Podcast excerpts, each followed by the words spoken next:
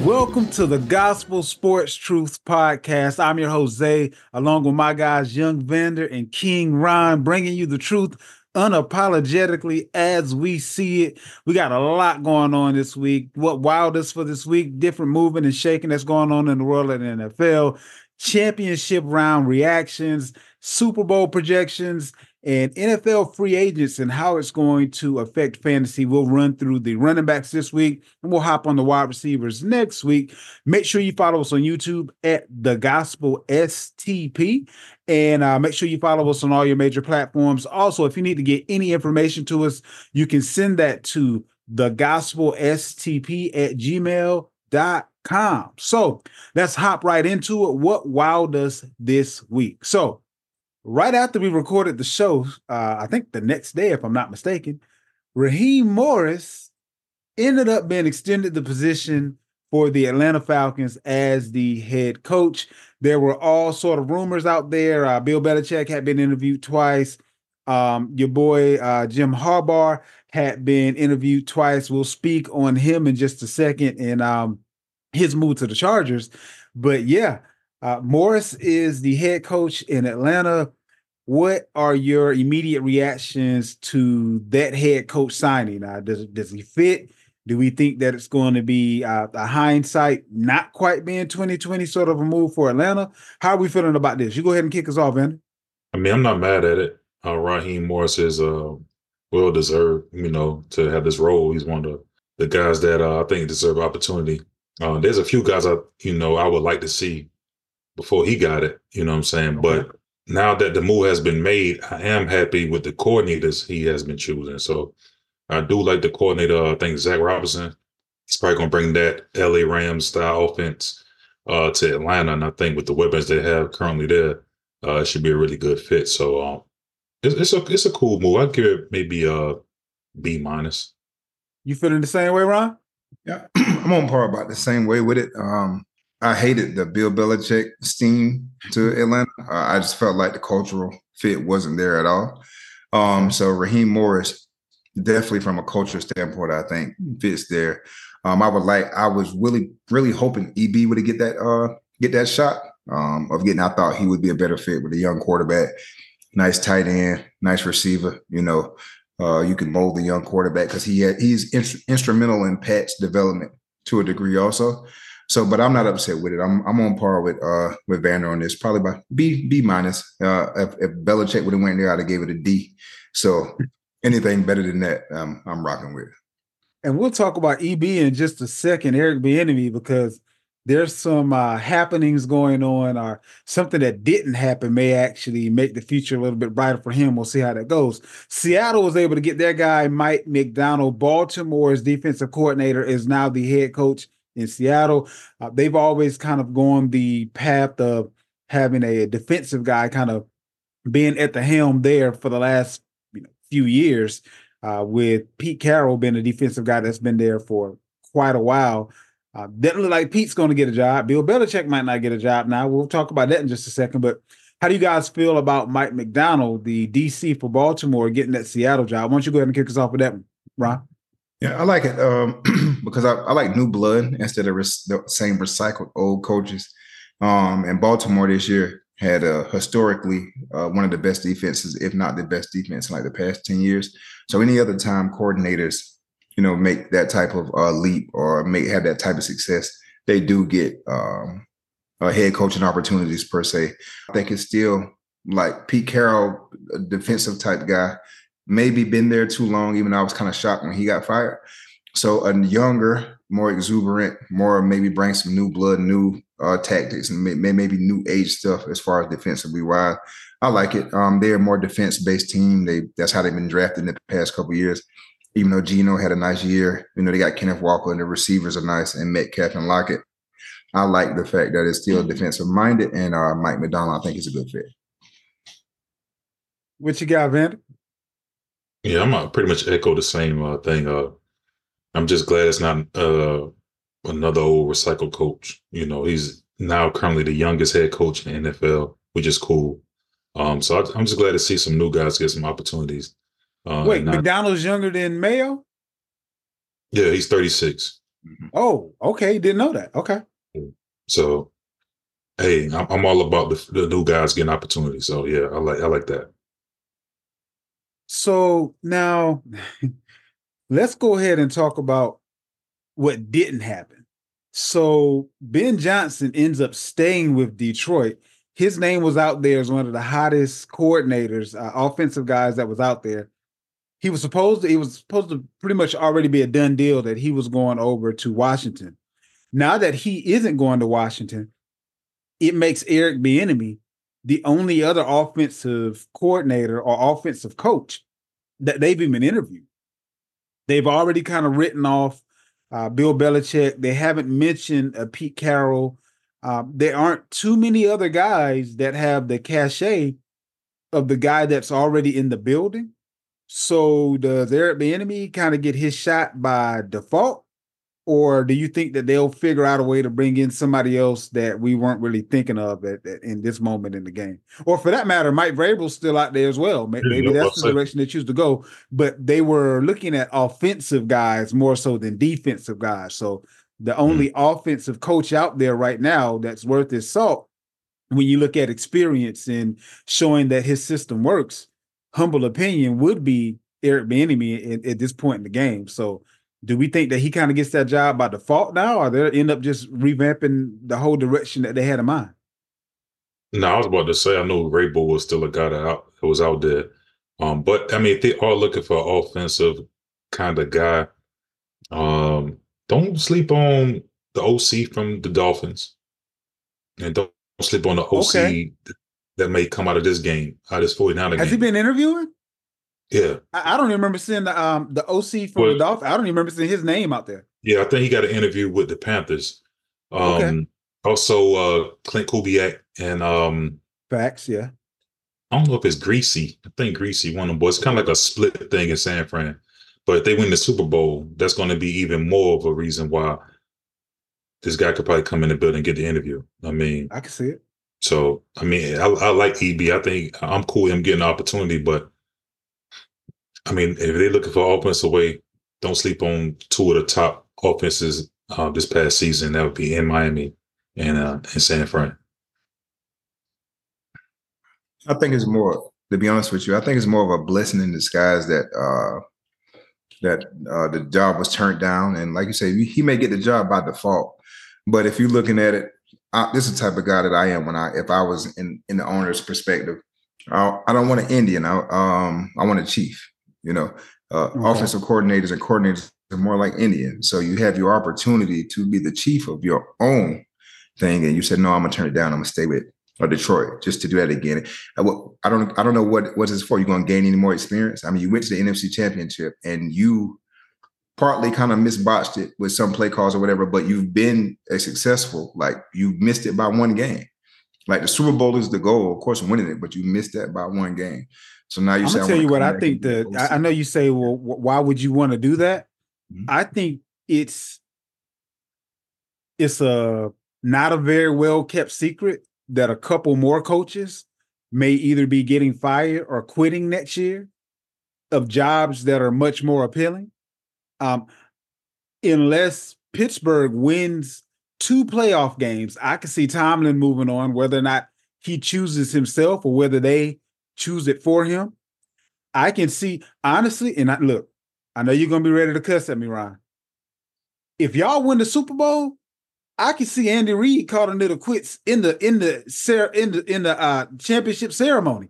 Like normally where there's smoke, there's fire, and they don't put out all these stories about he might be retiring or he's mulling it over. And then I know what he came out and said, but all this stuff don't come out unless there's a little bit of truth to it. So maybe if they do win the Super Bowl this year, he still comes back another year. But I can see several people that may want their first job to be a job that they won't have to worry about a second job, because your worst case scenario, if you're an offensive coach, is having an offense that's going to work just because of the quarterback.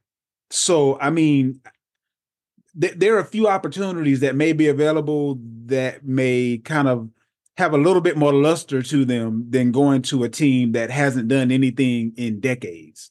So I can kind of see why no one will want to hang their hat on certain jobs that are out there right now, namely the Commanders, because they seem to be snake bitten for some years right now. So, you know, what are your thoughts as far as, you know, people kind of kicking the can down the road based on there being a possibly a better scenario going into next year? And that's just two of the teams that came to mind at the forefront as far as that would be better situations, and also teams that aren't going to be as likely to get rid of you if you do kind of stumble out the gate. And for Pittsburgh, I can see that for sure, because Pittsburgh has shown that when they hire head coaches, they have like tenure, long stability there. But if you look at it from an offensive standpoint, if he's an offensive guy, I'm not sure. You know, maybe he may be looking at it and say, well, some of these guys on the Detroit roster, free agent nature, I don't think going to come back. Maybe I could take a couple in with me or so. But if that's not the case, I still kind of figure like it's a competitive advantage that you don't have. You don't have a competitive fire for me. So everything in the playoffs or whatever it is not going to line up for you perfectly. And then if you turn down a for sure for what if Tomlin does win those two games? Like, what if a team that a coach is on the hot seat does make some progress? So then what if you just still stuck there? So, you know, maybe he's more comfortable doing that. But like, if I had to pick between the two, I like Sam Howell way better. I like Kenny Pickett or anything that they have in Pittsburgh. True. Running backs, you know, unless you have an elite one, you can find a productive one of those. If you got Scary Terry and some guys, if you want to give the edge to like Deontay Johnson and George Pickens and stuff, I mean, I understand that tight end with fire move. But I just feel like if you have the opportunity for it and you interviewed for it, like you knew all this stuff before you interviewed for it. So if you went through that process and said, no, well, I'm going to come back, I just feel like, to me, I don't want that type of guy leading my team. I can see that too. Now, Vander, I got this one for you. Arthur Smith, the former head coach of the Atlanta Falcons, is now the offensive coordinator for Pittsburgh. Now, I'm going to give you some numbers before you give me your opinion, okay? And I'll tell you, my initial opinion was, what in the entire world is Pittsburgh doing right now? But then I had to take a step back. The reason I had to take a step back was because when Arthur Smith was the offensive coordinator in Tennessee, they ran the exact type of offense that Tomlin wants to run. They were number one in the run. This year, Pittsburgh was number 5 in the run. So you got a guy that's going to be able to coordinate the run. They were top 10 in passing yards, but bottom 10 in passing attempts, which is also something that Pittsburgh likes to do. They don't really like to throw the ball a whole lot unless they absolutely have to. So it feels as if his style of offense fits in with what the team, what their, I would say, modus operandi is currently and has been over the last several years.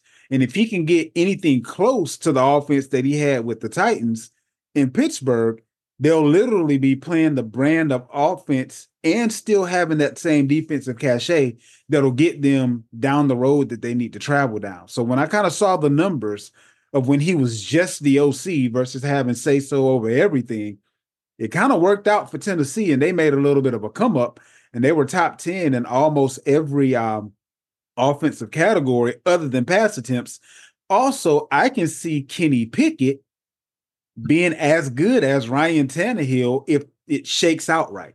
Because Ryan Tannehill wasn't good as Ryan Tannehill until he got to the Titans and hooked up with Arthur Smith. He was horrible in Miami. So how are you feeling about this move?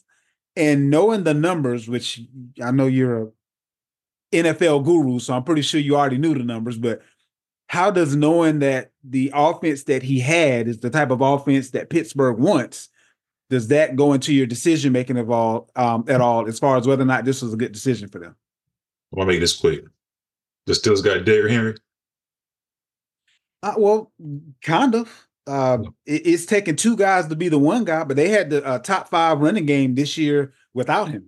So, I mean, they have a run game. They got Derrick Henry. No, but they already had a top 5 run game, though, is all I'm saying. I'm not saying they're going to be number one the way the Titans are with Derrick Henry, but they're already top 5. But they're rushing the NFL has been down anyway this year. They weren't the only top 5 because Chubb got hurt. They only top five because like certain things have happened to make them elevate. Okay, I see what you're saying. I see what you're saying. You watched Pittsburgh this year. They didn't look good. They didn't look good offensively. And you just speak about him having the number one run defense. It was because of Derrick Henry. So unless Derrick Henry walking in the building, a younger Derrick Henry, because when he had him, he was a lot younger. Then right. I ain't messing with Arthur Smith. Okay, well, the Falcons was ranked that this year. If don't go back to Tennessee. Let's talk about the present. Well, the reason I'm going back to Tennessee is because I'm looking at his position as being the OC versus being the head coach. Who you think in Atlanta, he had a lot more responsibility other than just focusing on the offense. But, I mean, I do see where you're coming from as far as that's concerned. So I don't want to talk about what he was 4 or 5 years ago. You know, 4 or 5 years ago, I wasn't the same person. You know what I'm saying? I ain't had no kids 4 or 5 years ago. You know what I'm saying? So I don't want to talk about, oh, Arthur Smith did something back in Tennessee. The personnel's not there. The NFL has changed even more since then. And I mean, Warren and Najee, nah. You don't think the combination of Najee and Warren is anything close to Henry? No. Even though it's the top five run game? No. Okay. What was Atlanta ranked that rushing this year? I'm not 100% sure on that one, to be honest. That's what I'm saying. But I don't want to talk about top five when you had a Hall of Fame running back. But he wasn't the OC, though. Who you think was calling the plays? I mean, unless he was the OC and the head coach and it was too much for him to navigate. I mean, those just titles. And don't hear what I'm not saying, because I didn't like Arthur Smith in Atlanta at all, just on the same page. Who the OC in Kansas City? I don't know. Ron, who was Eric Bieniemy? I don't know who took over after Eric Bieniemy. Who the OC in Kansas City, Ron? When Matt Nagy has a title, but Andy Reid already played. Okay. So who? And when you watching the game, who be doing this?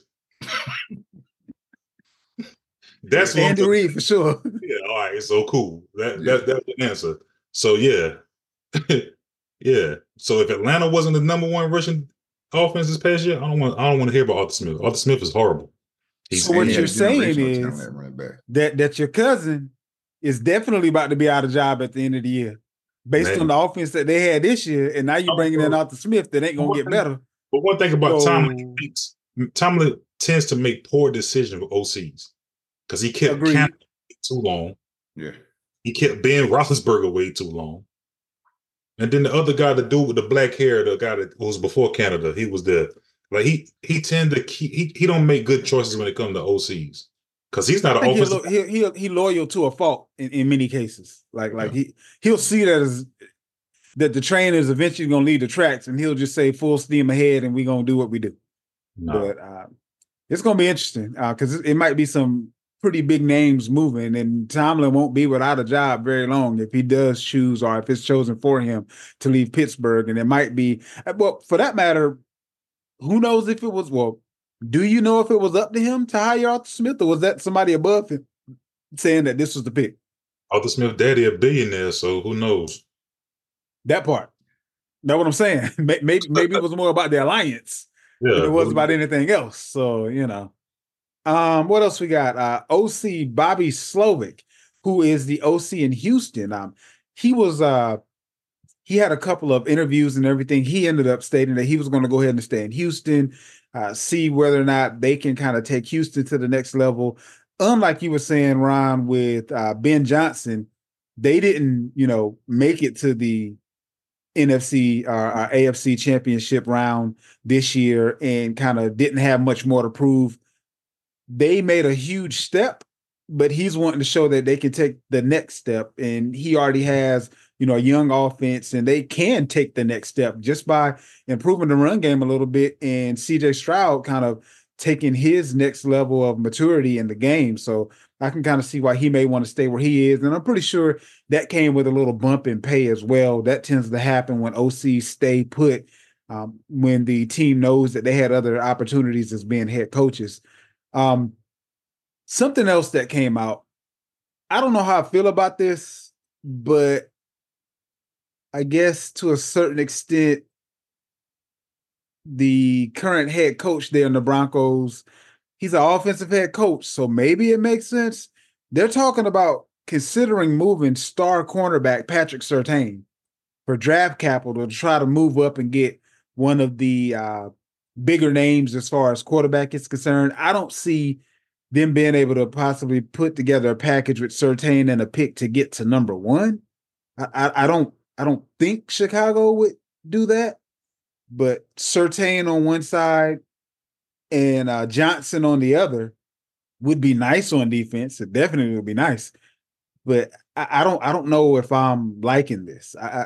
Do you guys think that there's quarterbacks at the top that aren't the number one? Because I don't have that much faith as far as Caleb Williams is concerned. Everyone has their opinion, but I honestly don't have that much faith in any of these quarterbacks at the top to say I'm going to get rid of a sure thing at cornerback for a possible. It's kind of like giving up a king in spades and hoping that you get the joker. Like, you might end up being the joke. That what you thought was going to be a joker might end up being the jack. Like, I don't see giving up Surtain for a maybe.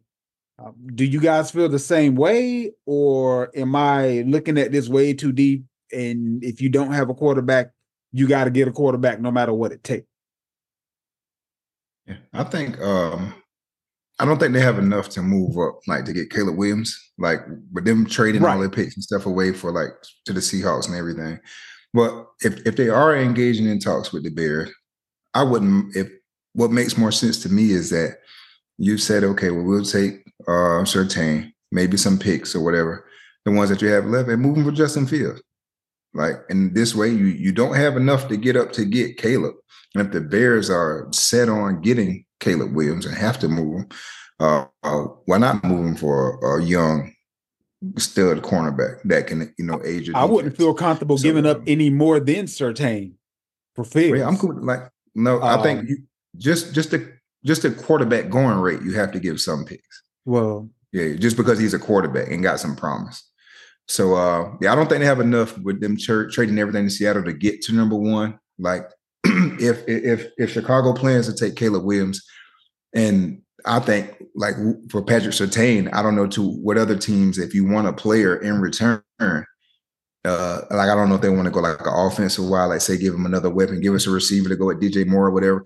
But if you're trying to improve the team all the way around, if you're willing to move a player, that would I would be to explore if I was Chicago. I'm not sure if Denver wants that, because I don't know how they feel about Justin Fields, but I don't see them having enough just to move up and say, we'll give you Patrick Surtain or whatever, and for you to get number one pick to take Caleb. I don't see that. Maybe some of the other team in, maybe 5 or 6 or so, but I don't see number one. I don't see them having the capital to do that. Real quick, man. I mean, how you kill this thing is, it was 3 names mentioned, actually. It was Caleb Williams, Derek May, and the kid from LSU. So what I would do if I was the Bears is, I'll draft Caleb Williams to keep, maybe trade Fields to Atlanta for their first-round pick, take that first-round pick and send that to Denver and let them get the quarterback with that one and then give me Surtain. So I end up with Caleb Williams and Surtain. And we're going to rock like that. That's how I would do it. So I ain't mad at that. Second pick that Chicago get, let Denver get that pick and get their quarterback. It won't be Caleb, but they'll probably get May, or they may get the kid from LSU with that pick. I think it's like number 8 or something like that, so it's a pretty high. Yeah. Maybe let them use that pick, and I'll take Surtain and I'll take Caleb Williams. Yeah. Not mad at that at all. So Atlanta will get Fields. They'll get a quarterback. They'll get the quarterback they want to draft it, then I'll get the top quarterback and the corner. Makes sense. I mean, if that's on the table to be done, it makes sense for all parties involved, honestly. We'll just have to see how that works out a little bit closer to time for the draft. As the draft comes nearer, picks become more valuable the same way as it is in, dynasty leagues and things of that nature. Once news is currency, and once you start hearing all this, this, that, and the third about all these different picks, then it just becomes I got to get this guy type of a situation. So we'll see how that works out. And it's another bit of too. And they got their own pick, and then they got Carolina pick and their own pick too. Yeah. So another bit of news that came across the wire: Tom Brady is officially going to start his $300+ million contract with Fox as their lead analyst in the Super Bowl, apparently. So he was waiting to start his career with a bang. Hopefully, he'll be as good analyzing as he was with being on the field. We'll kind of see how that goes. I know Tony Romo was able to kind of, you know, be worth his weight based on being able to diagnose defenses in real time. If he can do it, there's no way Tom Brady won't be able to diagnose defenses and know exactly what he's seeing. Same thing that you get from Eli and Peyton on their version of, you know, the Monday night football games and everything like that. They kind of know what's about to happen before it happens. So we'll get to see Tom Brady in his new role with Fox. So I guess this now makes it official that he won't be coming back, because he's starting his contract now with that $300+ million. So I will still be able to see Tom Brady out there. Let's go ahead and switch veins a little bit.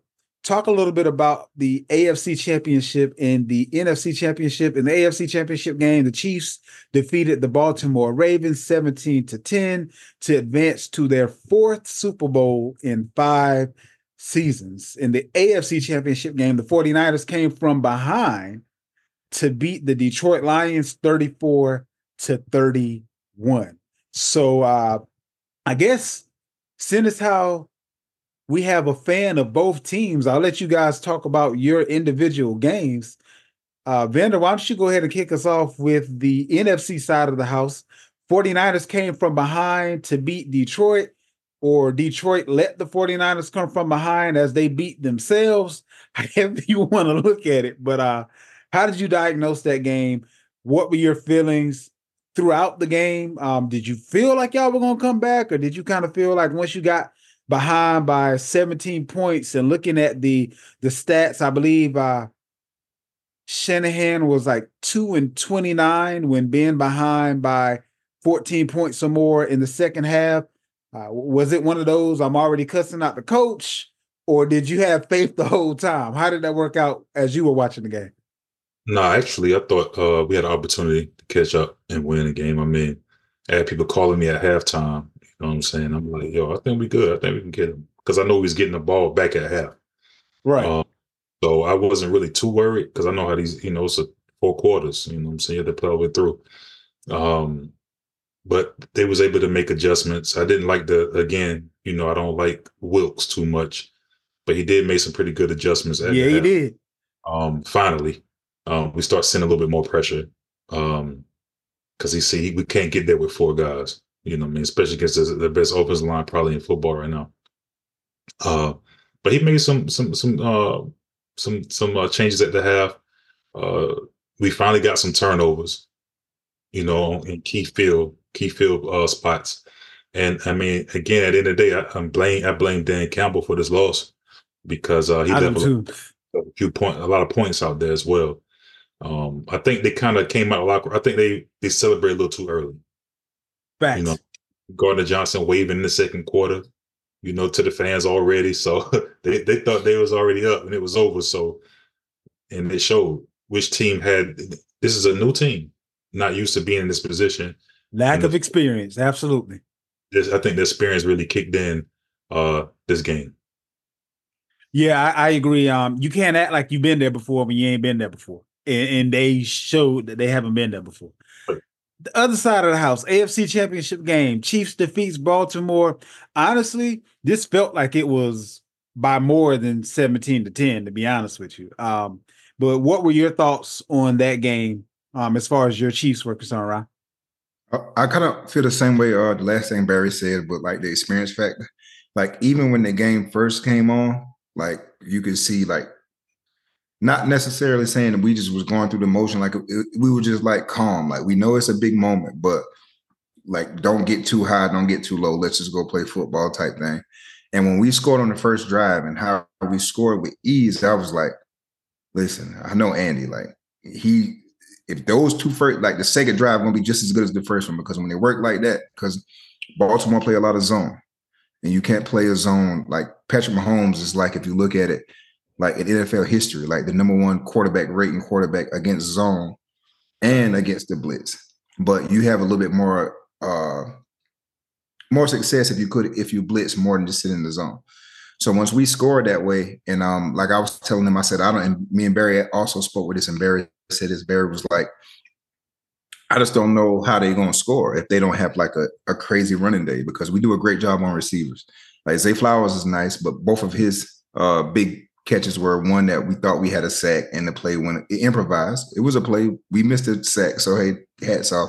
And LeJarius Sneed blowing the coverage like he did in the Super Bowl with Devontae Smith. That's the first thing I thought about when I saw it down there. So outside of like blown coverages, pretty much I didn't see them consistently moving the ball down the field with their receivers. So I said Mark Andrews is back. We like seventh in the league at guarding the tight end. And one way you can kind of gash us with is with the run. But how we do is like we have that same run defense all year, but we only gave it the second amount of points. So we have this philosophy that you can do this up until you get to a certain point. Now you got to get a touchdown. You can't get 3 points. So Ben don't break into that. Yeah. So yeah, once I saw that, I said, yo, I don't think these guys can score on us. So in the second half, like I'm not sure if you guys watched Inside the NFL, but I watched it. And I was like, yo, we didn't do anything. We had like 30-something total yards before Marquez Valdes-Scantling threw like into the last play for like 30-something yards. So we ended up like 60, like 7 or something for the total passing yard. And watching that, and he was like, Andy was like, hey, listen, look, bro, don't turn the ball over. We're not going to give them no short fields, anything. Like, I know we can do this, but we're going to play it like this, because Spags and on the side, like, yo, they can't score against us.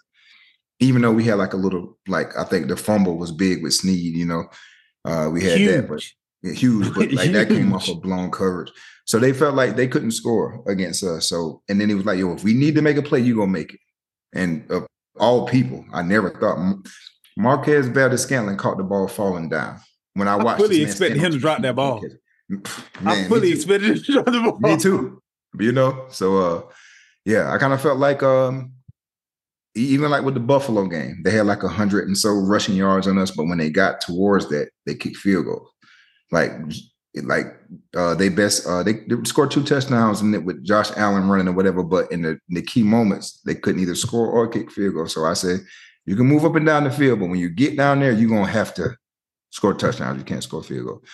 The thing that struck me was the fact that with Baltimore only gave, well, during the season, they averaged somewhere around the neighborhood of about 31 rushing attempts.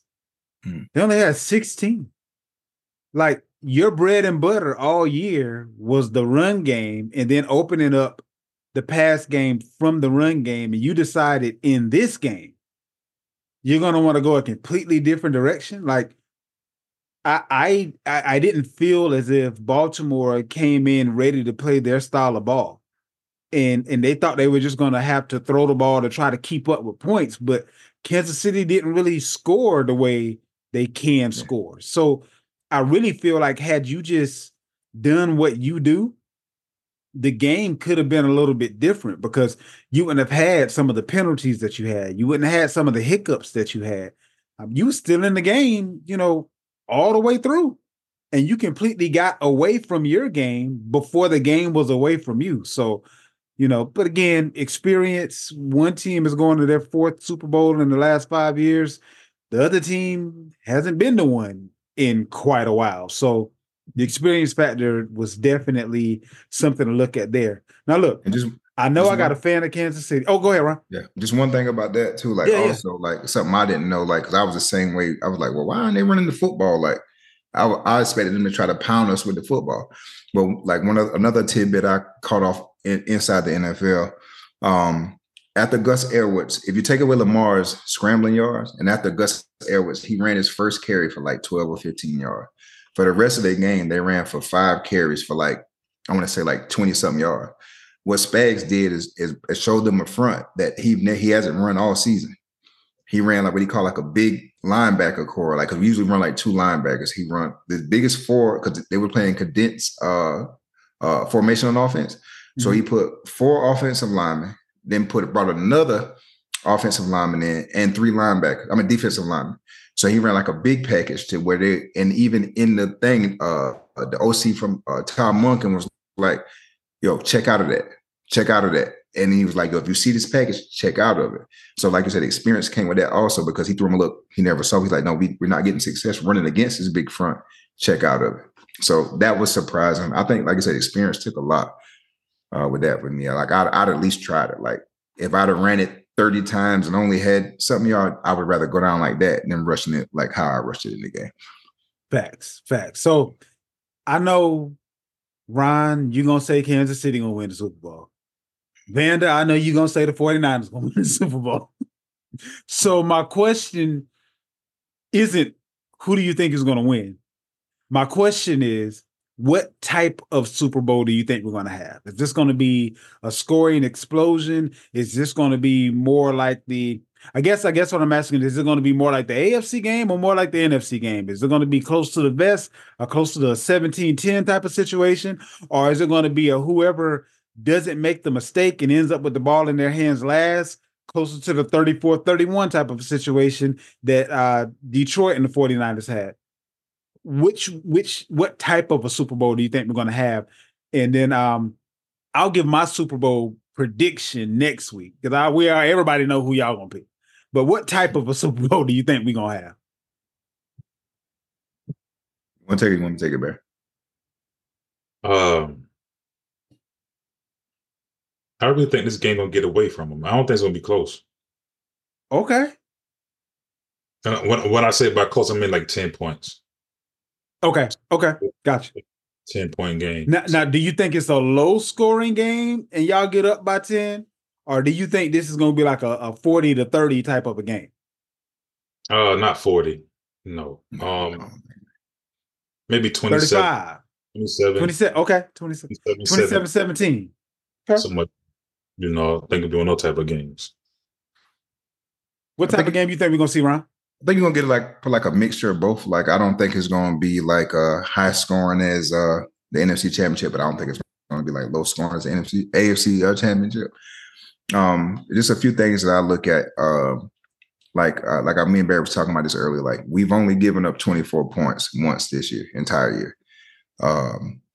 And I think it's going to come down to, and I think it's going to be in the 20s also. Like, Just to go out on a limb, I would be shocked if we lost the game. Not saying it because I'm a fan type thing.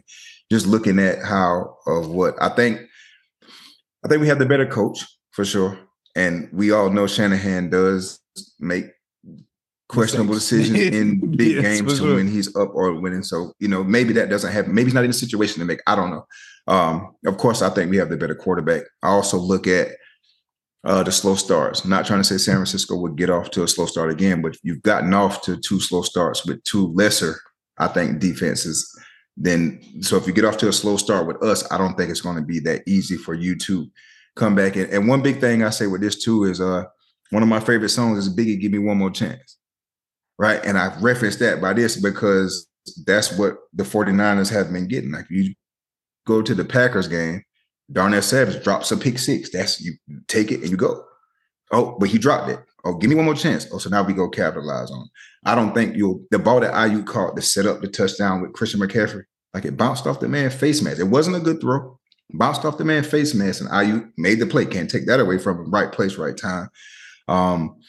Also said, I think you can run the ball on the 49ers. And if we can run the ball on you, you really have a hard chance of winning the game because it doesn't even factor in what Mahomes and what we drawing up.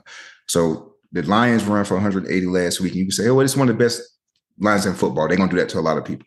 But I watched the Packers run for like 160 on them. So I think we can run the ball. They pass block win rate is 23rd in the league. Now, Trent Williams is 5th in the league in pass block win rate. Of course, we know what he is. But the rest of the entire line, like the other guy, McGlovey, I can't remember what his name is, hasn't given up any sacks in the postseason to his defense, but he gave up 11.5 in the regular season. The interior of the line isn't as great. And Chris Jones lives there. So I think we can win that there. I just feel like it's going to be hard for them to get to. I think you need to get to at least 24 to beat us, and I don't see them getting there with that. Like, you can say the best way for us to lose is run the ball against us, but like I said, we have that same makeup of our defense all year, and we second in the league of points given up. So you can, Josh Allen and the Bills ran for 185 on us, and they lost. So I don't know. We'll see. Like, I just think that if they start off slow, I don't think we drop those type of passes and stuff. We have the second-ranked defense in the league, but we're like damn near at the bottom of last of creating turnovers. So we schematically just stopping you. Like, your drives aren't stopping because of turnovers. So over and over and over again, like, we're just stopping you. I just feel like it's going to be hard for them to score after a while. I'm going to say this real quick, right? He speak on about slow starts and the lesser defenses. But these offenses is probably better than yours. Detroit offense is probably better. I'm going to say better than yours. I got a better quarterback, but they got a better offense. I disagree. What are we going off of? Let's just go with head-to-head with us two playing, right? I'm just saying. Not head-to-head. We ain't going to do that because y'all lost to the Packers this year, right? No, I'm just talking about with the Lions and them is comparing offenses. No, but did y'all lose to the Packers, right? Yeah, we did. That same Packers team. Yeah. Beat them. So don't forget that. I'm just saying, let's not forget it. And the reason why I didn't bring that up, because like I said, the same Ravens team made y'all look like, but maybe the 49ers aren't what we thought they were, but I'm not going to give that. I'm just going to give the... That's what I'm saying. That's why I'm not going to go to what another team did, because you see what I'm saying? But my thing is this. All that, this, that, win rate, all that. Y'all give up the run and we got the best running team in the league. I ain't talking about statistically. I'm talking about as far as offensive mind, we got the best running back in the league. And we, I mean, as far as no coach can draw up running plays like Shanahan. It's just a fact. And the question I got for that is, if that's really the case, like you said it was, we have the best. Why did Aaron Jones outrush him? Why did David Montgomery outrush him? Like, I get what you're saying. Don't get me wrong. I think Christian McCaffrey is the best running back in the league. But if it's such a discrepancy, as you say, like, and I did this too, Isaiah Pacheco leads the playoffs in rushing, but he played one more game than Christian McCaffrey. So I subtracted one of those games. The yards aren't that far apart. And you can be ran on more, just as, like you said, we give up the rushing yards. Y'all have been giving up more rushing yards than we have in the playoffs.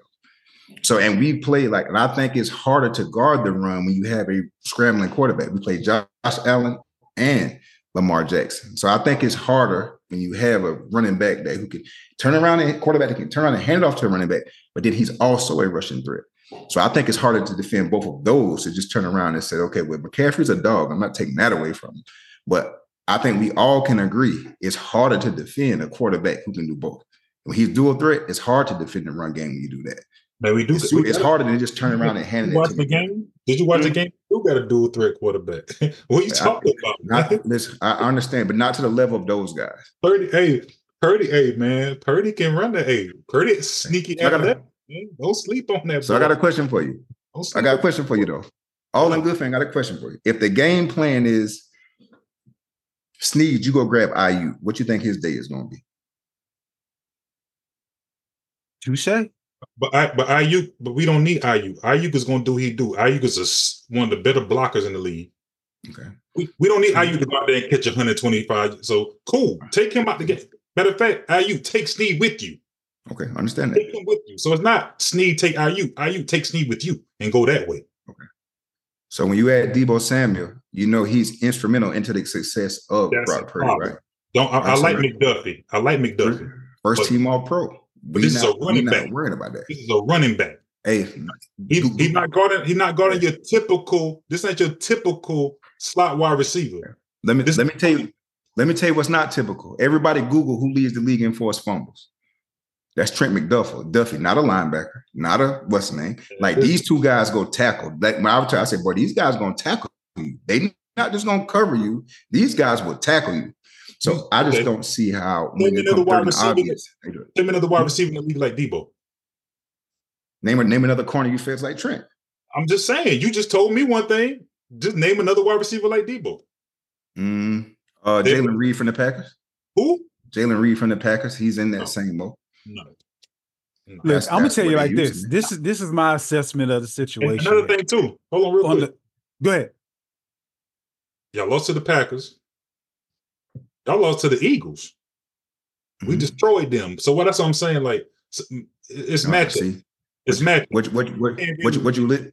Let me can't really go off that. No, you know what I'm exactly. That's why I didn't bring up the Ravens shook y'all like a rag dog. That's why I didn't bring up. You did bring up the Packers. And you brought up the Lions. You talking about lesser. I got a question for both for you, Zay. So you're not the biased one, right? Right. You said we lost to the Packers, to the Eagles, right? Did you see Marquez Valdez-Scantling close the game out with a deep pass that you say you surprised he caught? What did he do in the Eagles game?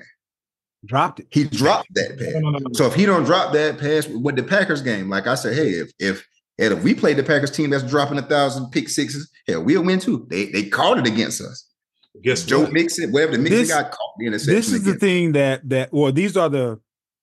I won't say which direction I'm going, but I'll say this is how each team can plan for the other, if that makes sense.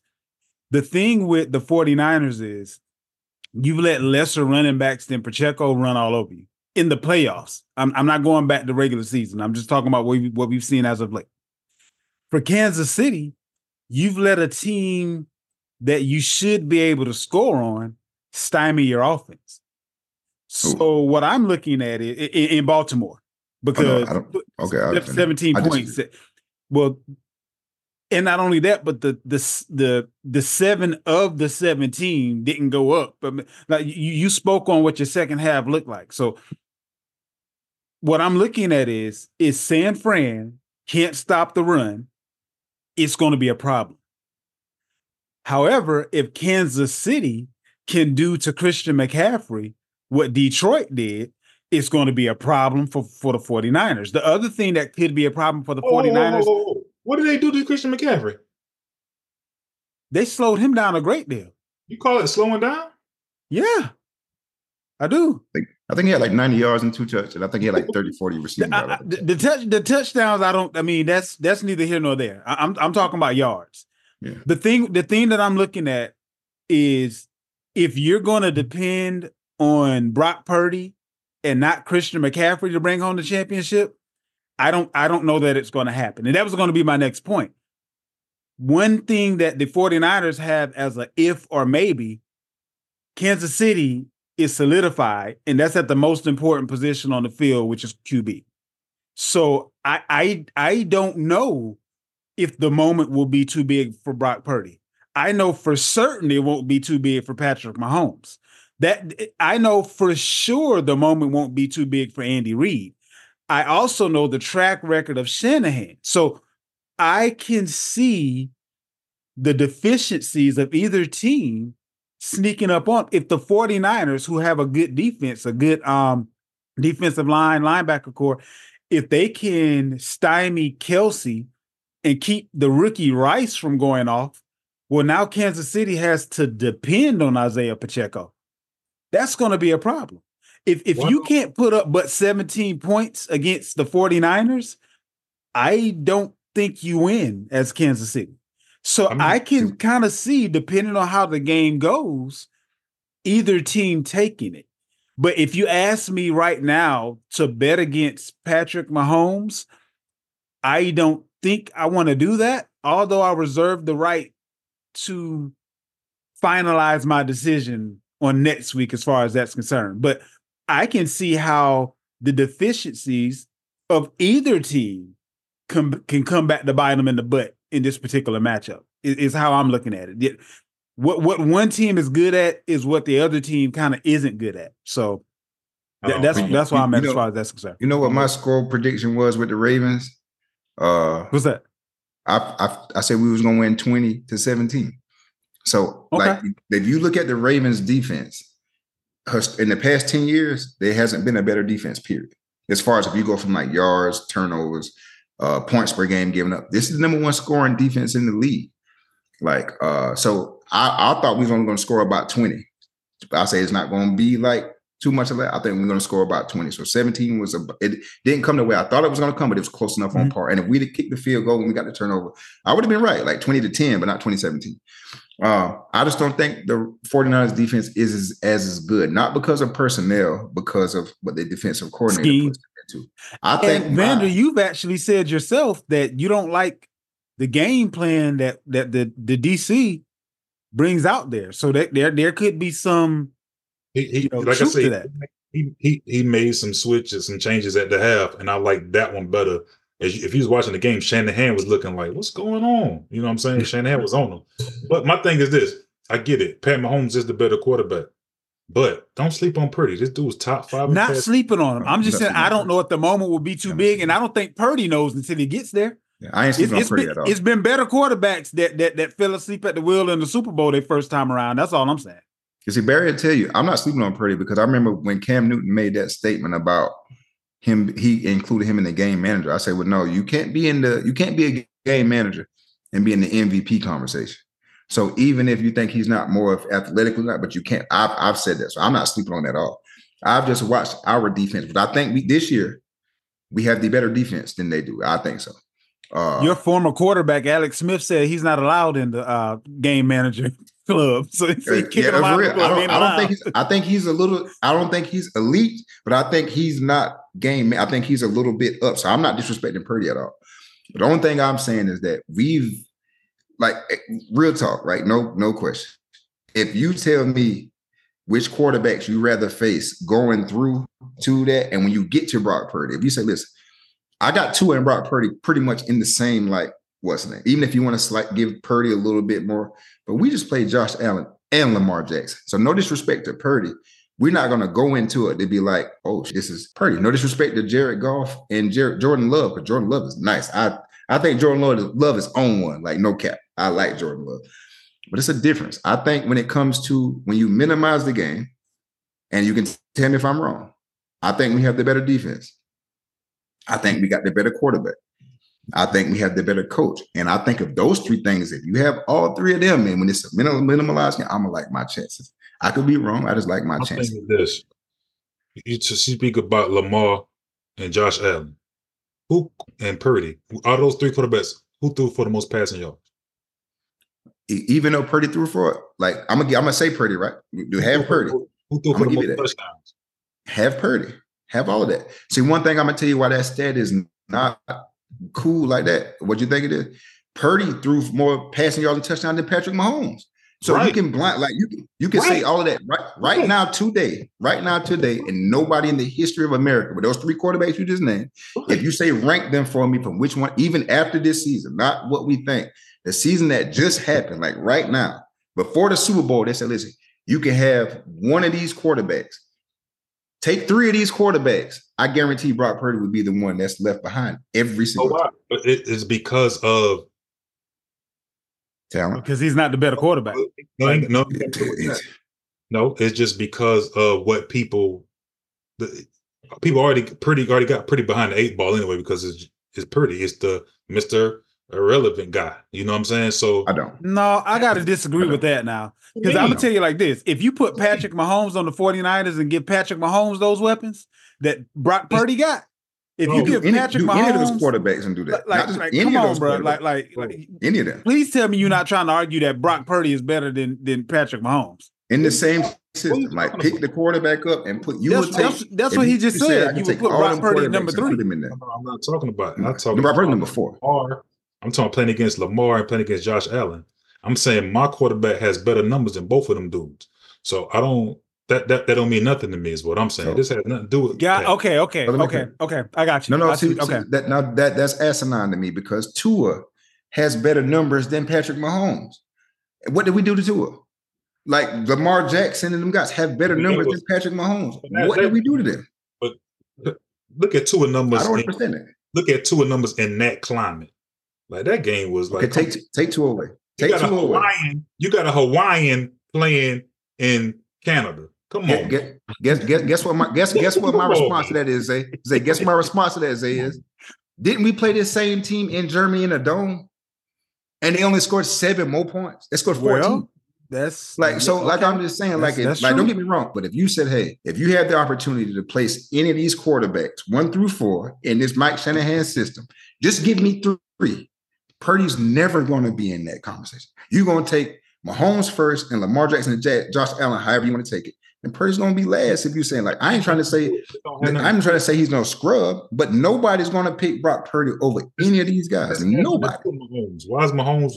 We're not comparing Mahomes and Purdy. Okay, throw Mahomes out of the way. Throw Mahomes out. What I'm saying is you have an opportunity to have a Mike Shanahan-led offense, and you get to pick 2 quarterbacks to be on your team, a starter and a backup. The 3 choices are Josh Allen, Lamar Jackson, and Brock Purdy. I guarantee you Brock Purdy is not getting chosen on any of those teams. 100%. I'm just saying, don't act like we had to say, we got to prepare for Brock this week. He had better numbers. We got to pay for Brock this week. No, we're not going to do that. Because those guys are established. So, of course, somebody's going to take the guy with the less work in. I disagree. Oh. I disagree. What you mean? I disagree. Former MVP, Lamar Jackson, and you got Josh Allen. So let me ask you this question. So people are always going to take those guys. This guy's brand new. Let me ask you a question, right? You think people would take Jamar Chase over Mike Evans? Some. Yeah. Some. Yeah, one guy is established, then had 7,000 to 8,000 received rushing yards. It comes to your talent level and what we measure you by. People know that. I'm glad you said it because a lot of people don't know about Mike Evans. But what I'm talking about, the people who do know, that's what I'm talking about. Again, say, well, ask your so how will plenty of people say with Chase all day? Yeah, but Mike Evans is more established and has had a track record of that.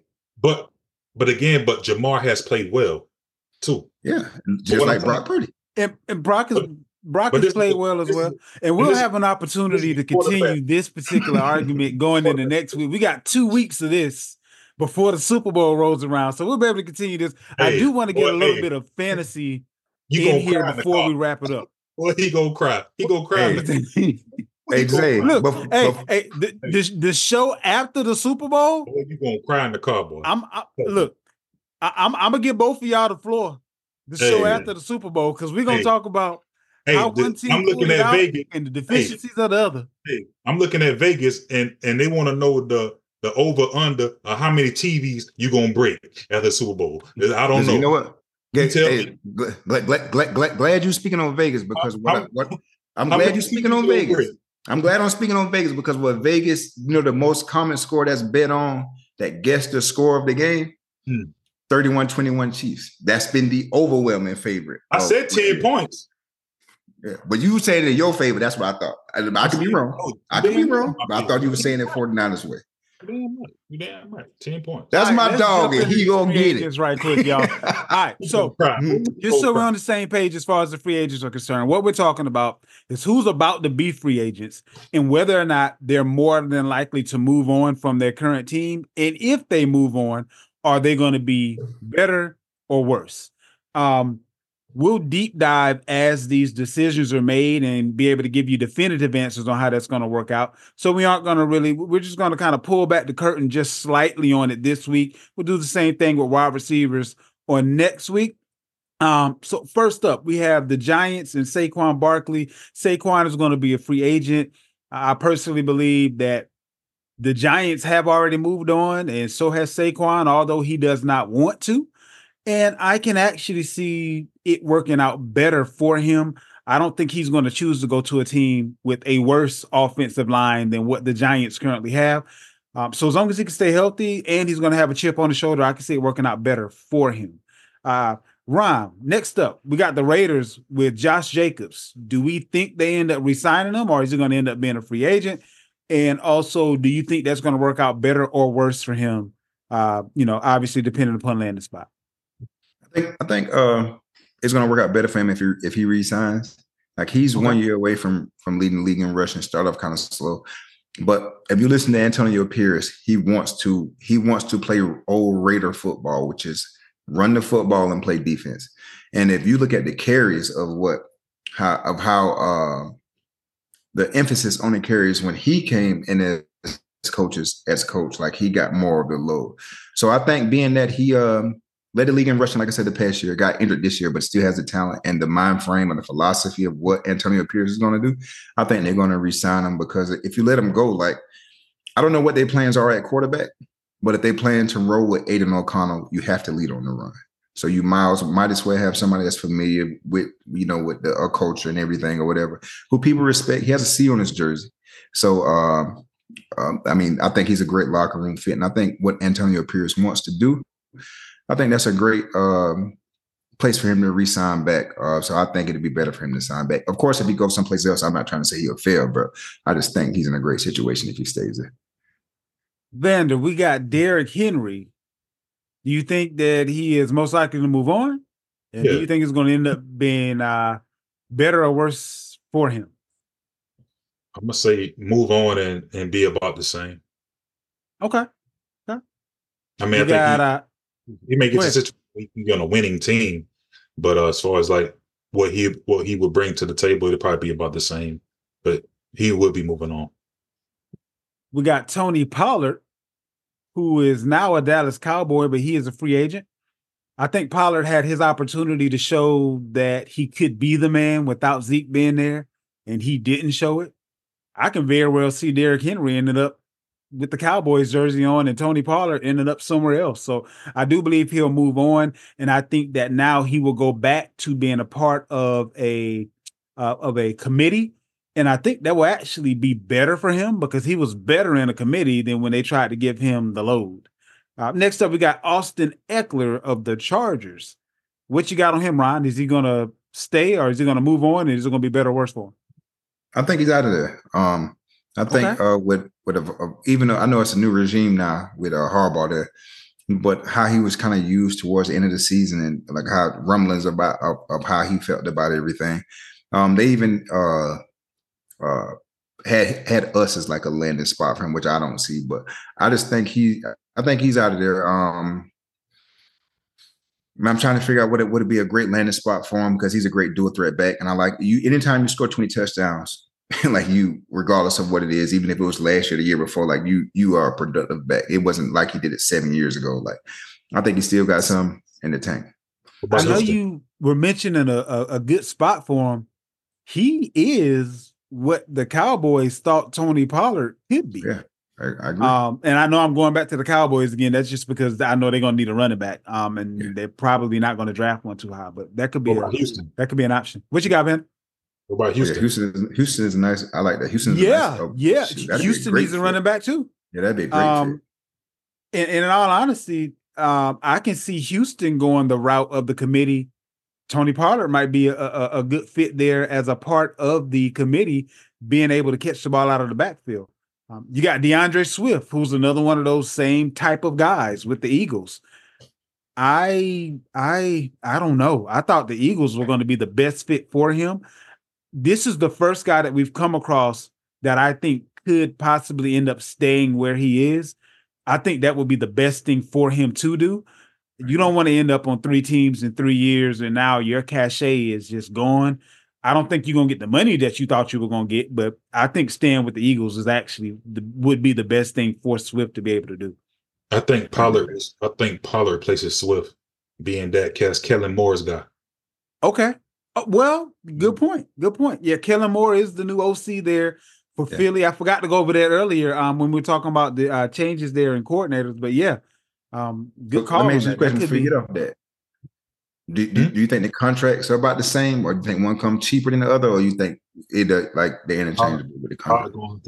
I think they're gonna be about the same, honestly, give or take. Pollard had a horrible year, so he can't cash in on what he did with Zeke. If they had, that's why it's so tough on running backs that you can't get paid when you have the year that you had. If Josh Jacobs got paid when he led the league, completely different contract than what he's going to be getting after this year. So it's unfortunate for running backs, but that's just kind of. And speaking of, okay, first of all, Vander, I'm going to you with this one, but please don't do my dude dirty. Have a heart, okay? Got my Buckeye, J.K. Dobbins. What? He been hurt. Call the Rock. Somebody called Dwayne Johnson. The hell are you talking about? Dwayne Johnson. That's my answer. Saying he's moving on is what you're saying. If you smell, what is that team? The San Antonio Branham, one of them boys. Mm-hmm. So you don't think San Antonio? So what you saying? So what you're telling me is you don't feel that it's a possibility for him to be a part of any committee anywhere in the NFL after the injuries that he sustained. The committee of the San Antonio Branhams. Call Dwayne Johnson, man. Ryan, damn. I got one for you. Devin Singletary. He was a on again, off again. He had a decent season. But nothing to write home about. And the coaches already said we got to improve our running game, which is not a resounding spot on your resume, if you will. So how do we feel? Do we believe the Texans are just going to bring in someone else and keep Singletary? Or do we think Singletary goes somewhere else And what does that do for his fantasy prognosis? I think a couple of those games that he had when Pierce went off, when he was the guy and they loaded him up, he had a couple games that he did pretty decent. Also had a couple games where he didn't do that well. I think that bought him not like from what the Texans want, they're going to bring a running back in. I think that bought him a committee spot someplace. I could easily see like I think even with us, I don't think McKinnon will be back next year. Okay. Him and I don't want to mention another guy that's on the list that we have on here, but I'm just going to speak on him and somebody else. Now you can guess who I think I'm talking about. You probably know he used to play on your team that he won't be there. I think him actually would be a great fit behind like Pacheco, because McKinnon, like I said, McKinnon will be gone. I don't think, even though CH has shown flashes, I don't think he'll be back. So I think his fantasy value, if he ends up with us, it'll be like if Pacheco's up right. I don't think so. If Pacheco goes down, then maybe you can put him as a low RB2 or so. But his fantasy value is really just dependent on where he goes. But I could see him actually being in our uniform because of how he can catch the ball out of the backfield and whatever. We don't have to lean on him to give him the load the entire time. We got Zach Moss of the Colts. This is another guy that I can actually see the team re-signing him. He did exactly what he was supposed to do when Jonathan Taylor was out of the game. They did go ahead and re-sign or extend Jonathan Taylor, so he's going to be the guy there. But Zach Moss wasn't too far from it in the vast majority of the games that he had to play as the lead dog. So I can kind of see the Colts hanging on to him. Or if he can go to another team that has as good of an offensive line as the Colts, I can see him pretty much putting up similar fantasy numbers, whether he's filling in as the man or whether he's a backup. Vander, I got another one for you. I wish Joe was on here so he can talk about his mans in them. But A.J. Dillon of the Packers, does he stay? Does he go? Is he even an RB3 anymore? He on my don't draft list unless something like crazy happens. But what you got for A.J. Dillon? I think he's cut. Okay. And I don't see him really having no value. Because I don't see a spot for him. Like, where is he going to be valuable for fantasy? I don't see a team right now where he'll be valuable for fantasy, honestly. So no. San Antonio. I actually think I got one for this one. Okay. I think he could be it. Like if the Giants lose Saquon, I think he can actually be in some type of rotation there, though. Not as the lead back. I think they bring in like one or two backs. Another back, but I actually can see him, even though he had a terrible year, I think I can see that there because I think I can see him in New York. I don't know why, but I think I can. So would you rather have a rookie or him? I'd rather have both. Give me the rookie. Then that's why I was saying, like, I could see him be a part of, like, they bring in one or two guys. I'd rather have both of them. Like, the rookie be, like, the lead dog or whatever, like, and then he spell him or whatever. Because I don't, even though he had a down year, I don't think he was a 100% healthy this year. He also came into the to camp and everything like injured or whatever. So I think they should draft a running back late round and have him there as the second running back. I could see that. The Commanders, Antonio Gibson is a free agent. This is one of the running backs that I kind of feel wasn't necessarily given the fairest of shakes. He got on the wrong end of the coach pretty early, and I really believe there's more talent there than we've seen as of yet. He could be one of those sneaky guys that you can get for almost next to nothing right now in Dynasty and in the draft. And depending on the team that he goes to, I foresee him being in a much better situation. I don't foresee him choosing a team that isn't going to put him in a better situation, even if he's not the man. Being the number two guy and being able to catch the ball out of the backfield, I can see him been able to make something shake. The Patriots, I'm going to throw this one your way, Ron. Ezekiel Elliott is a free agent. And I don't know if this is the guy that you had in mind as far as your Chiefs were concerned. Okay. I felt like it was, but speak on Zeke. Yep. Of course, we know Zeke is not the Zeke who he used to be or whatever. And like how I was speaking on, as we can see now, Pacheco, even though, even last year before he took over the job, we lined him up at receiver and stuff in camp, whatever, and everything. So he can catch the ball. Even lined up at receiver and caught a couple passes in the Baltimore Ravens game. But our offense runs better when we have like that different like lane type thing to where McKinnon can come in and be the pass catcher and everything or whatever. But I think Zeke is the absolute perfect person for that, because Zeke doesn't have what he had, but he still can catch the football. He can pass pro probably better than – you can give me another running back that pass pro better than Zeke. You probably can, but right off the dome, I can't think of one like right now. The only one I could think of is Juszczyk with the 49ers, and he a fullback. Yeah, he so gets like much of nothing.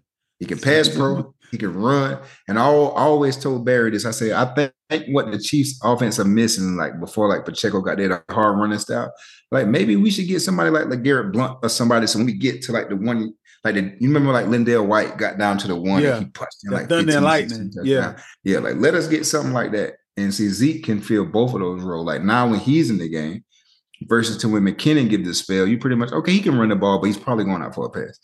Like Zeke still can hand him the ball. So my dream scenario is us signing, if McKinnon doesn't come back, us signing Zeke and him and Pacheco lead the backfield. So that's exactly who I was talking about later on. So I think he can have one of those seasons to where fantasy-wise, he may only give you 600 total yards or so, but he may have 8-9 touchdowns because of how our offense probably predicted to be. We've been in red zone a lot. So that's I like Gibson for y'all. Yeah, I thought about him too. I do too. I really do. If you pair Gibson and Pacheco, I like that. I like that. I like Gibson at though. I like Gibson if Eckler leaves the Chargers and they get another running back to pretty much be like that pounding type back. I like Gibson and Sandy and Los Angeles. They may hold on to Kelly as being the pounder. Kelly did. I don't know if I want.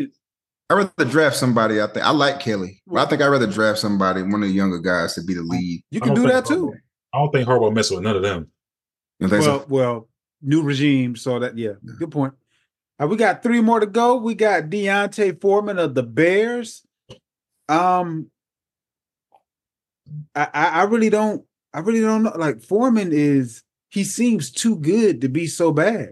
Like I don't know if that makes sense or not, but I mean, Vander, what you got on Foreman?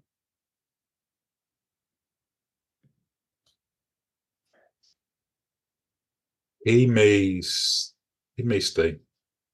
He may stay? Yeah. I mean, they're going to keep the whole group together? Yeah. Okay. I think so, because I mean, like, who you going to, yeah.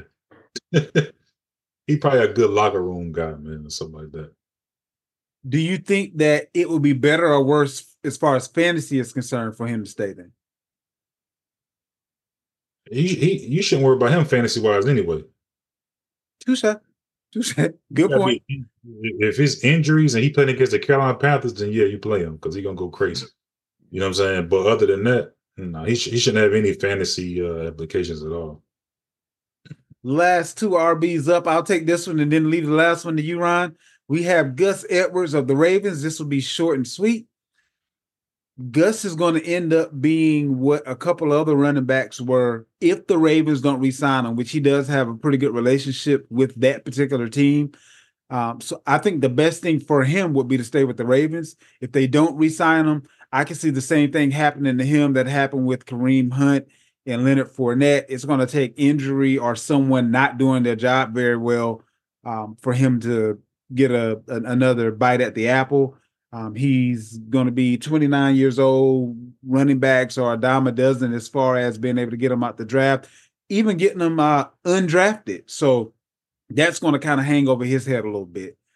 The last running back up, we have Kareem Hunt of the Browns. What say you, Ron? I think his best bet is to go back to the Browns, even though I hate that situation of what they have going on. Chubb is coming off the devastating injury. He should be ready for camp and everything. And I know you still already have what's my man name, Ford, in front of Ford is the guy there, barring what happens with Chubb. And I think I think until you figure out what happened with Chubb, you bring everybody back. And if you want to bring Chubb along slowly, I think you still bring them back. But one place I wouldn't mind seeing him at, and I wish I could see him at maybe a year earlier, I wouldn't mind seeing him in either like that 49ers offense, even though I know McCaffrey's there, or like the McDaniel offense, like that type of like offense there. So I know Mostert had 20 touchdowns. I don't know what his contract situation is or anything, but I wouldn't mind seeing him in one of those also. That actually makes, I mean, with the 49ers, their backup, Elijah Mitchell, is always hurt. So that could make sense. I mean, he showed a flash in the pan of what McCaffrey has sustained, if that makes sense.